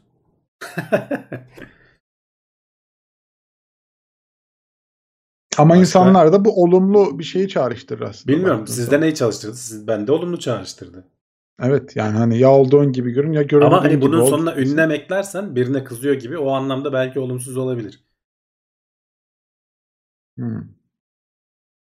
Bak Deniz açıklamamış. Kullandığımız başka kütüphaneleri ve paperları da sistem gösteriyor. Örneklerin altında detaylarda görebilirsiniz. Şu aşağıdaki şeylerde, ayrıntılarda hani kullanılan kütüphaneleri ve şeyleri gösteriyormuş. Bak Erol Dönmez demiş ki noktalama işareti duygu durumunu değiştiriyor mu? Ünlem ya da nokta gibi. Deneyelim. Sonuna nokta ekledim. Değiştirmedim. Ama sen cümlenin başını falan da küçük yazıyorsun ki adam şaşırıyor mu? Oğlum o kadar da değil, anlasın canım ya. Ne bileyim ya. Belki de kızıyordur, o yüzden olumsuz düşünüyordur diyoruz. Canım dediklerim canımı aldı. Ünlem koy bakalım. Aa, bak büyükle başladım. Canım dediklerim. Ünlem koymadan şey yapacağım. Canımı aldı. Doğru yazdım. Bak olumlu. Hayda. Sentiment analiz o kadar şey çalışmıyor herhalde. Bizim henüz insan seviyesine getiremiyoruz. Aynen. Ünlem falan. Ya sev ya terk et. Ya sev ya terk et'ten ne anlıyoruz? Olumlu mu olumsuz mu? Bunlara banket yapmamız lazım. Ben mesela ya sev ya terk et'i olumlu mu olumlu? Biraz hani şiddetli, biraz şey, olumsuza kayıyor bende his. Bende de olumsuza kayıyor. Bu da mı gol değil? Bunu da yazayım. Bu da mı gol değil? Ünlem de koydum. Olumlu. Bu da mı gol değil? Olumlu mu olumsuz mu? Bence ikisi de değil. Yani evet, nötre mi yakın diyorsun? Çok olumluymuş. Terledik demiş Deniz. Öyle canlı demo yaparsak normal. Ama bunlar hakikaten şey değil. Ben bile bazılarına karar veremiyorum yani. Yani. Sevemediklerimizden misiniz? Deneyelim. Direkt kopyalasam şöyle. Hayır, bu cümleleri nereden buluyor? Geçmesin. Olumsuz. Diyor ki geçmesin günümüz sevgilim, yasla o güzel başlı göğsüme yasla. Onu ne yaptın? Nereden buluyorsunuz bunları? Bizim bile içimiz sıkıldı diyorsun. Neyse hani sonuçta NLP'de bu. Aslında hani tabii ki şeyi beklemiyorsun. Süper çalışmasını beklemiyorsun. Geliştirme aşamasında olan, devam edilen bir şey. Ama bunu işte alıp şeylere kullanabilirsin. Kendi yapacağın başka bir şeyde basit bir Python'ın paketini dahil ederek kendi projene dahil edebilirsin. Hatta işte açık kaynak falan olduğu için geliştirmelerine falan da katkı sağlayabilirsin. Merak edenler için tekrar vnlp.io'ya girip baksınlar. Ya şimdi sadece dokümantasyonu vesairesi falan da var. Yani duygu analizi, yani birçok örnek var. Mesela imla düzeltme gibi zımbırtılar, bir şeyler var. Yani bunlar bayağı etkili baktığınız zaman. Yani sadece biz duygu analizine baktık ama. Sitenin linkini de buraya bir daha koyuyorum. Ben şeye de yazarım.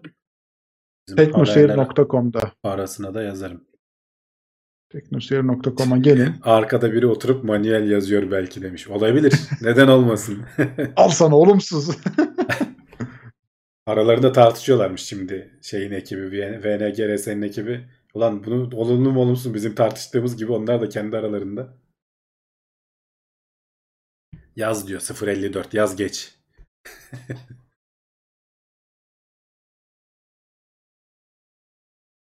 Bir dakika bir şey diyeceğim. Ne yazıyorsun?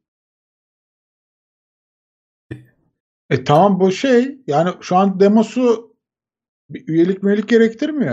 Hani tabii kendiniz canım de gidip test edebiliyorsunuz değil mi? Hani öyle tabii ben canım, tabii. Üye ol, şu bilgini ver, bu bilgini ver, şunu al, bunu al. Hayır öyle bir şey yok canım. Sen diyorsun tamam ya, açık kaynak abi. Kendi Python şeyine indir. Python kodlamayı bilen indirsin. Kursun direkt. Burada hazır tamam, arayüz vermiş. Hani insanlar denesinler diye. Tamam çok güzel ya. Yani gidin kendiniz yazın cümlelerinizi sabaha kadar. Deneyin yani, problem yok.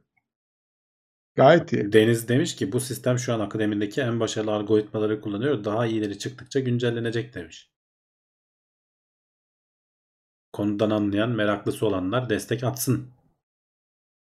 Sonuçta bir arada çalıştıkça daha hızlı ilerler bu işler.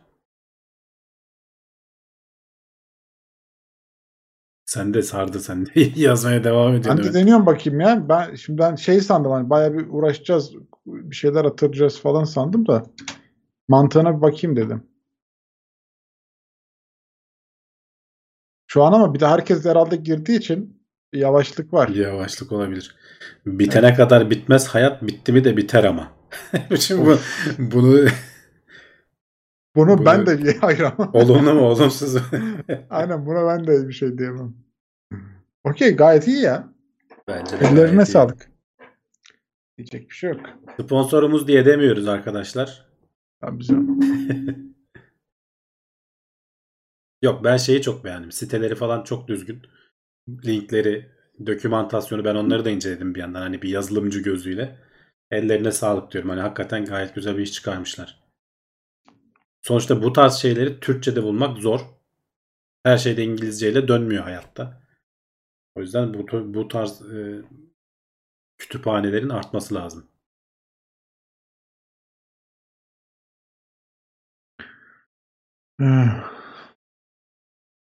Bu kütüphaneyi robot yapay zekasına ekleyip sensörlerle mimik yaratılabilir mi? Yaratılabilir tabii, işte olumlu olumsuzu sen gelen cümleyi evet. Önce şeye çevireceksin, tekste çevireceksin.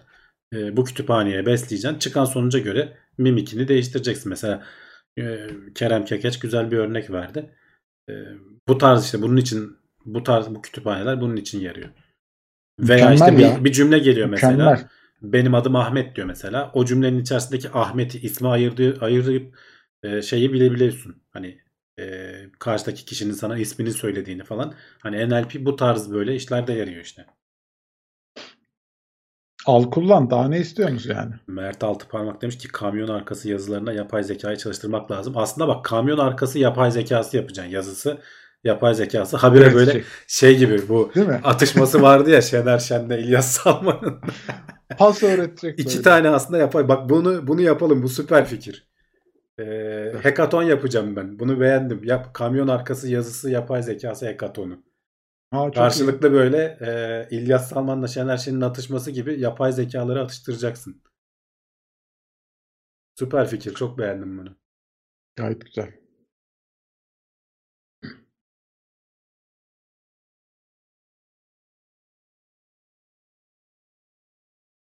Aşık atışması. Aşık atışması yapay zekası. Kamyon arkası generator. Onların, işte, onların şeyini alacaksın. Nörolingüistik programlamayla ilgisi yok. Bu Natural Language Processing mi ne? Mesela bak, Brave bence ilginç bir noktaya demiş. Demiş ki sadece A yazdım 0.5 verdi. Sadece Z yazdım 0.69 verdi. B harfi negatif çıktı. Yani harflerin acaba 0.69 olumlu oluyor.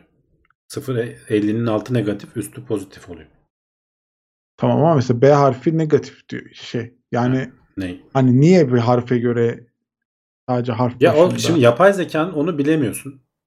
Hı hı. Onu İçinde kimsenin... ne plan, ne düşündü evet, acaba? Yani zaten işte farkı o.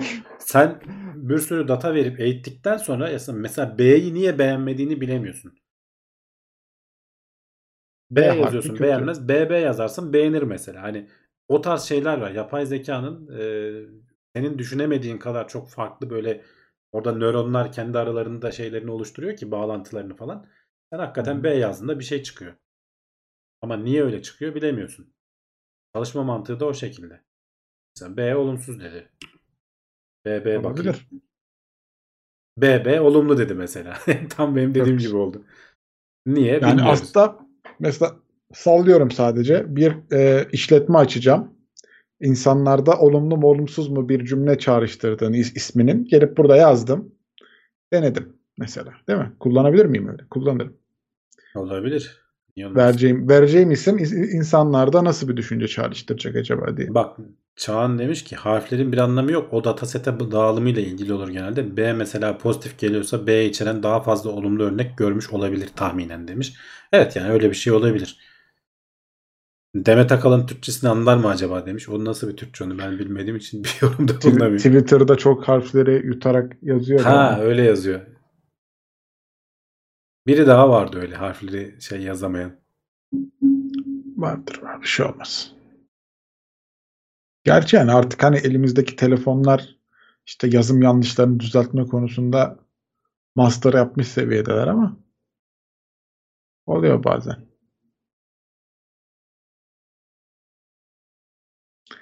Evet, ateş seni çağırıyor. Bu mesela Burger King'in sloganı. Merak ettim bak bunu. Oğlum, rakamların hepsine 0.16 veriyor. Evet bak, rakamları ben de denedim şimdi. İsmimizi arayalım. Bak Hamdi diyorum.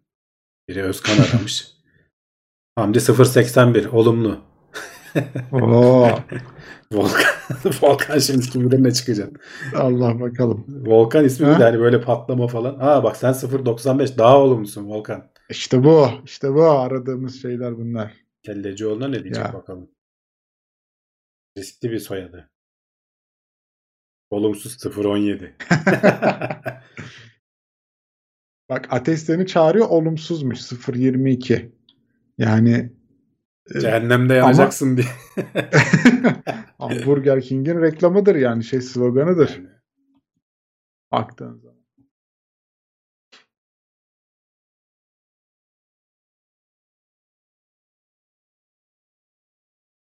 Hadi başka konulara geçelim arkadaşlar. Hadi bakalım.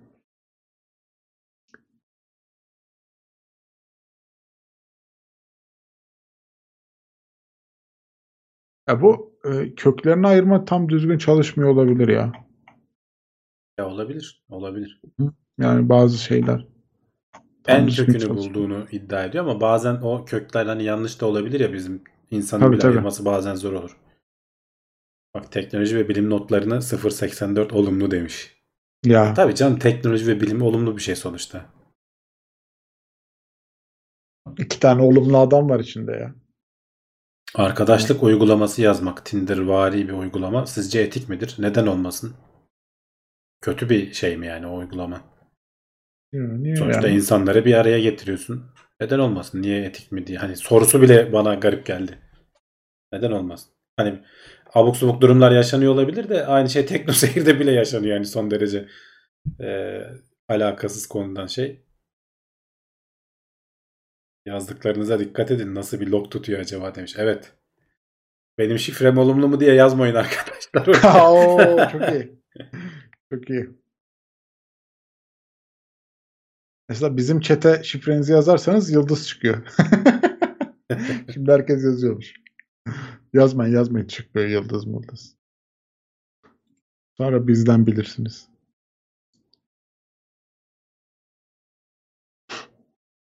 Bir dahaki Mars aracının panelleri için basınçlı sprey eklesinler. Temizlemek için panelleri demiş Meriç. Evet olabilir. Onun da belki hani bir dezavantajı oluyordur. Atmosferin yapısını bozmamak vesaire falan gibi, belki hani oraları kirletmemek falan gibi dertleri vardır. Herkes yıldız yazıyor baksana. Sen milleti şey mi zannettin Volkan? Bizim izleyici tam bir yılan. Olsun. Hayır, Harun'un tek yıldız yani, o nasıl şifre? Öyle olmaması lazım. 1-2 yıldız eksik orada.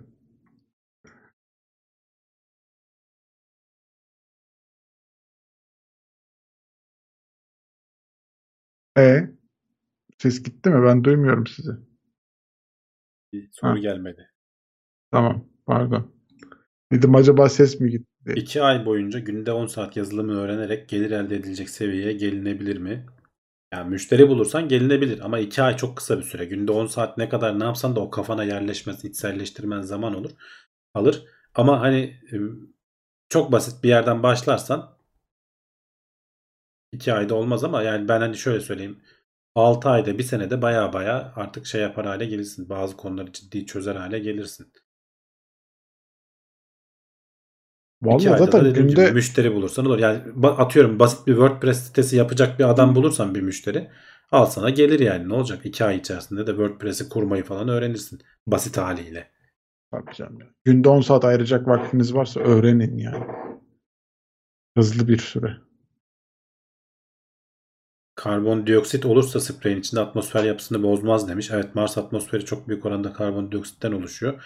Ama karbondioksiti de belki hani spreyle attığın zaman o yüzeyi çünkü hani asidik bir şeydir ya o kolaların gazına falan da asidi onunla verirler. Belki yüzeye zarar veriyordur. Onların hani emin olduğu düşünülmüştür ayrıntıları. Bizim şu anda akıl edemediğimiz sorunlar çıkarıyordur. Yoksa hem yapıyı karıştırıyordur belki hani gönderdiğin aracı. Şu Starship bir çıksın, hani büyük düşünün diyordu ya, geçen hafta konuşmuştuk. Starship bir çıksın, yıkama merkezi kuracağız Mars'a. Insight'ı götüreceksin, tertemiz yapıp çıkaracak. Tertemiz değil mi? Bak evet. İşte proje bu ya. Proje bu. Evet, büyük düşüneceksin ya. Araç şeydi, neydi? Rover yıkama merkezi. Böyle fırfırları olacak dönen. Böyle Perseverance, Curiosity bir kenardan girecek. Onları böyle temizleyip çıkaracaksın. Akbak çıkacak diye son öbür tarafta. Evet, hadi git diyecek ondan sonra kaç sene daha çalış gel. Hayır. Yani yapsak mesela, pillerini falan değiştirsek o da bir çözüm olmaz mı? Dolması mı lazım sürekli gene? Ya, tabii canım.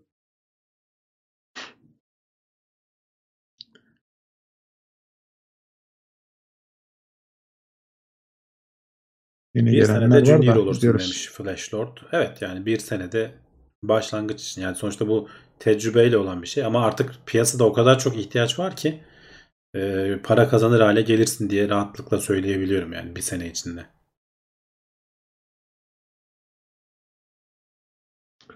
Hangi işe bir sene ayırırsanız bir noktaya gelirsiniz yani. Bence ama zaten bu işin standardı 3 ay.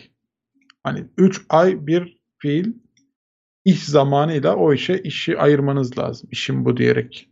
Ondan sonra belli bir noktaya geliyorsunuz. Evet. 3 ay önemli. Ondan sonra üstüne ekledikleriniz her gün kar.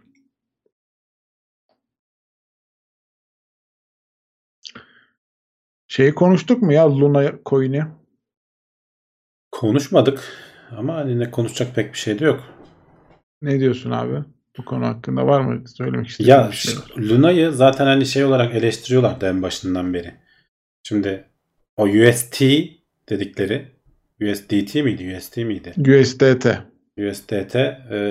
stable coin, hani kararlı sabit coin, hani 1 dolara hep sabit olacağı söyleniyor. Bir sürü alternatifi de var. Onun değerinin düşmemesi gerekiyor. Onun değerini sağlayabilmek için diğer coinler hani dolar falan tutuyorlar karşılık olarak. Ve gerekirse bizim hani gerçek bankaya ben 100.000 dolar yatırıyorum, al sana 100.000 USD diyor adam mesela. Veya USDC, DAI falan gibi bir sürü alternatifi var zaten. Bir tek bu Luna merkeziyetsiz olarak bunu yapmaya çalışıyordu. Karşılık olarak da Luna tutuyorlardı onlar. İnsanlar eleştiriyorlardı. Hani sabit bir coin'in karşılığını sen böyle volatil, hani bütün kriptolar zaten çok hareketli, bir şeyle tutarsan bu iş olmaz, yürümez falan diye eleştiriler geliyordu. Ama iyi yükseldiği zamanlarda bir çılgınlık şeklinde herkes buraya yatırdı parasını. 40 milyar dolara kadar falan çıkmış. Sonra olmayacak noktaya geldiği anda, karşılayamayacak noktaya geldiği anda, ekonomi de öyle pis bir şey ki algısı geldiğinde iş bitmiş oluyor. Hani bu banka batacak dediğinde, hani onun şayiasını yaymak falan da suçtur zaten. Şu banka batacak diye bir isim vererek bir banka, yani güvenilir, herkes söylese inanmaz da ciddi bir adam söylese hakikaten bankayı batırabilirsin. İnsanlar kafasından yanıp parasını çekmeye çalışırsa ekonomi öyle bir şeydir yani, güvene dayalı döner. Bu Bitcoin'de falan da güven çok kolay sarsılabilen bir şey. Bitcoin'de demeyeyim de kripto borsalarında. Luna'da da bir de yeni teknoloji. Şimdi bu Luna'nın bir versiyonu çıkacaktır ileride X diye. Buradaki görülen hataları düzelterek orada bazı belki önlemler alınacaktır. Böyle şeyler yaşanıyor. Dikkatli olun. Yani kar hırsıyla olaya dalmamak lazım. Hatta insanlar yapmış. İkinci bir tur tokatlananlar da var. Onu biliyor musun? 1 dolardan 0.25'e kadar düşüyor ya da 0.10'a kadar düşüyor. Bundan daha fazla düşmez, buradan yükselir deyip bütün parayı basanlar da var. Daha da düşüyor ondan sonra. 0.00'lara düşüyor. Yani o tam anlamıyla vurkaç peşinde olanlar. Arkadaşlar dikkatli olacaksınız yani. Bütün coinler öyle değil. Hani coin işi lale gibi demiş Mahmut Yalçın. Bütün coinler öyle değil. Kullanım alanı olanların önü açık. Hani bunlar içinde de tepedekileri sayabilirsin. Hani Bitcoin'iydi, Ethereum'uydu vesairesiydi falan. Ama işte o kadar çok da çıkıyor ki abi, herkes coin yapıp çıkarıyor yani. Ve insanlar da kar hırsıyla buna saldırıyorlar. Bir yerde bir tanesi patlıyor işte. Bu şey gibi bir, hani şu sandalyeye oturma şeyi vardır ya, müzik kesilince ayakta kalanın elinde kalıyor yani. Öyle. Sen ayakta kalmayacaksın. O yüzden hırs yapmayacaksın. En basiti bu. Ekonomi gözlerdeki parıltıdır demiş Can Serkan. Evet, Türkiye'deki ekonomi öyle. Dünyadaki yani, ekonomi biraz daha farklı. Ya coin iş acayip. Yani mesela senin dediğin gibi uçan kuşun coin'i var artık yani. İşte evet yani şimdi futbol, orada bir böyle şey var gibi. Hani şirketin coin'i var. Tuhaf. Evet işte yani orada sen seçici olacaksın. Aynı şey hisse senetleri için de geçerli. Her hisse, sen çiftlik bankın hissesini alırsan patlar yani günün birinde. Nasıl çiftlik bankta da patladı. Hiç orada coin moin yok değil mi? İnsanları kandırmış işte adam. Girenler de hırsla giriyorlar. Kar hırsıyla. Yani 1'e 5 alacağım, 1'e 100 katlayacağım falan. Yani böyle bir şey olsa dünyada zaten senden önce bu işi çok daha iyi bilenleri yapar. O yüzden şey yapmayacaksınız. Hani gözünüzü para hırsı bürümesin. Sakin olun. İşinize bakın. Ama ayakları yere basan projeleri de görürseniz erkenden girmekte fayda var yani. Çok ucuza. Bütün paranızı da yatırmadan. Çünkü sonuçta hani bu blok zincirleri, bitcoinler vesaireler, bunlar eminim ileride bir kullanılacak, standart hale gelecek. Düzgün projelerin peşine takılabilirsiniz. İşte metaverse falan diye çıkıp da öyle vurkaççı sanal şey satanlardan para yatırmayın yani. Evet. Ben bir vallahi 5 sene önce falan $800'la girdim bu işe. O zamanın parası. Şu an $250 var. Ben bu işten anlamıyormuşum. Ya ama öyle işte, şeyi bilemiyorsun abi. Ne zaman yükselecek, ne zaman düşecek. Evet, yani. Bitcoin de yani çok dalgalı. Sonuçta bir çıktı 20.000 lira, sonra bir düştü 2.000 lira. Bir daha çıktı, bir daha düştü. Ondan önce de zaten hep böyle böyle gidip geliyor. Hani her seferinde yükselerek gidiyor ama herkesin harcı değil. Yürek dayanmıyor. Dikkat etmek lazım. Başına oturup mesai harcaman lazım bu işlerde. Öyle. Yani evet, uzun vadeli yatırım belki ama uzun düşüneceksin. Hani bu işler böyledir. Borsada da öyledir. Uzun zamanda her zaman kazandırır derler borsalara. Çünkü hani şirketler sürekli bir şey üretiyorlar. Ekonomiyi sürekli büyütüyorlar. Çok büyük hani savaş mavaş gibi büyük şeyler yaşanmazsa uzun vadede kazandırır denir. Hakikaten de geçmiş hani oturmuş borsalardan bahsediyorum. Tabii Türkiye borsasının da çok sığ olduğu söylenir ama işte bu Amerika'nın hani Nasdaq falan gibi teknoloji şirketlerinin falan olduğu yer bir dönem çok kötü gidebilir ama genelde uzun vadede baktığın zaman hep böyle artarak gidiyor yani. Bakalım. Evet, hadi kapatalım artık, saat 11'i geçti. Haftaya gene bir Bitcoin, başka kripto şey batar, onu konuşuruz o zaman da bu araları. Evet, yılın 19. gündemini de böylece bitirmiş olduk. Bir eksik gidiyoruz değil mi şu an bayramdan dolayı? Bir eksik. 1/3 geçmişiz şaka maka. Evet. Bakacağız. Zaman hızlı geçiyor. 20. gündemde gene bir pazartesi akşamı saat 9.30'da ama bir 10 dakika erken geliyoruz. 9.20'de burada buluşmak üzere. Kendinize çok iyi bakın. Yayın bittikten sonra da YouTube'da gelip 1-2 yorum yazmayı unutmayın. Oradaki yorumlar da güzel. Her hafta bakıyoruz. Tekno Seyir'e de gelin. Orada da yorum yazın. Kendinize çok iyi bakın. Hoşça kalın. Hoşça kalın. Haftaya görüşmek üzere.